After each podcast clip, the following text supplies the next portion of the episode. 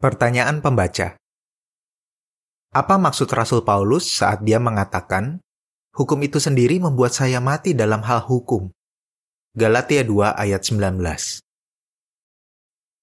Paulus menulis, hukum itu sendiri membuat saya mati dalam hal hukum, sehingga saya bisa hidup untuk Allah. Galatia 2 ayat 19.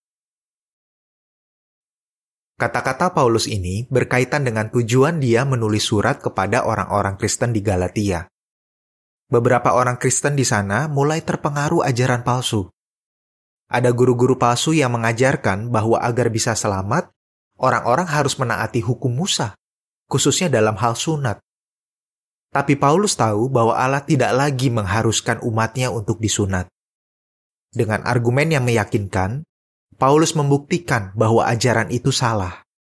Dia juga menguatkan iman saudara-saudari pada korban tebusan Yesus Kristus.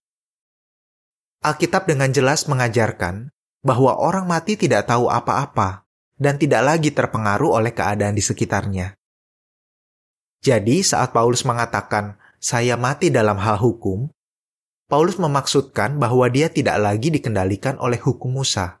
Sebaliknya, karena beriman akan korban tebusan, Paulus yakin bahwa dia hidup untuk Allah.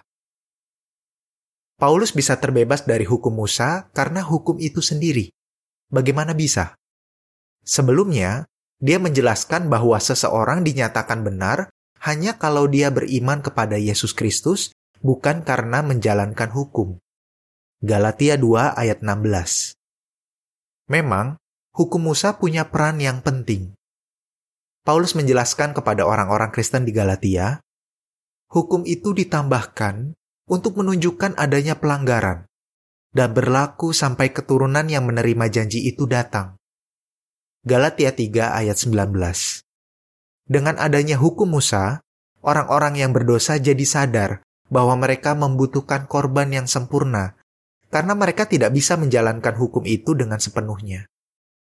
Jadi, hukum Musa menuntun orang-orang kepada Kristus, keturunan yang menerima janji itu. Jika seseorang beriman kepada Yesus Kristus, dia bisa dinyatakan benar oleh Allah.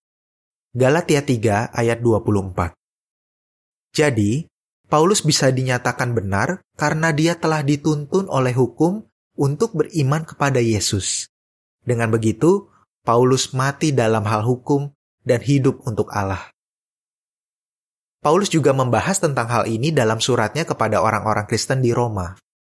Dia menulis, "Begitu juga dengan kalian, saudara-saudara. Melalui tubuh Kristus, kalian sudah mati dalam hal hukum Taurat. Kita sudah dibebaskan dari hukum Taurat, karena kita sudah mati dalam hal hukum yang mengikat kita itu." Roma 7 ayat 4 dan 6.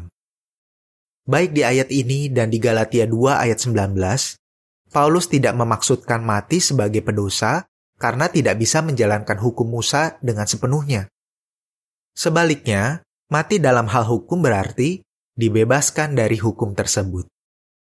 Paulus dan orang Kristen lainnya tidak lagi berada di bawah hukum Musa.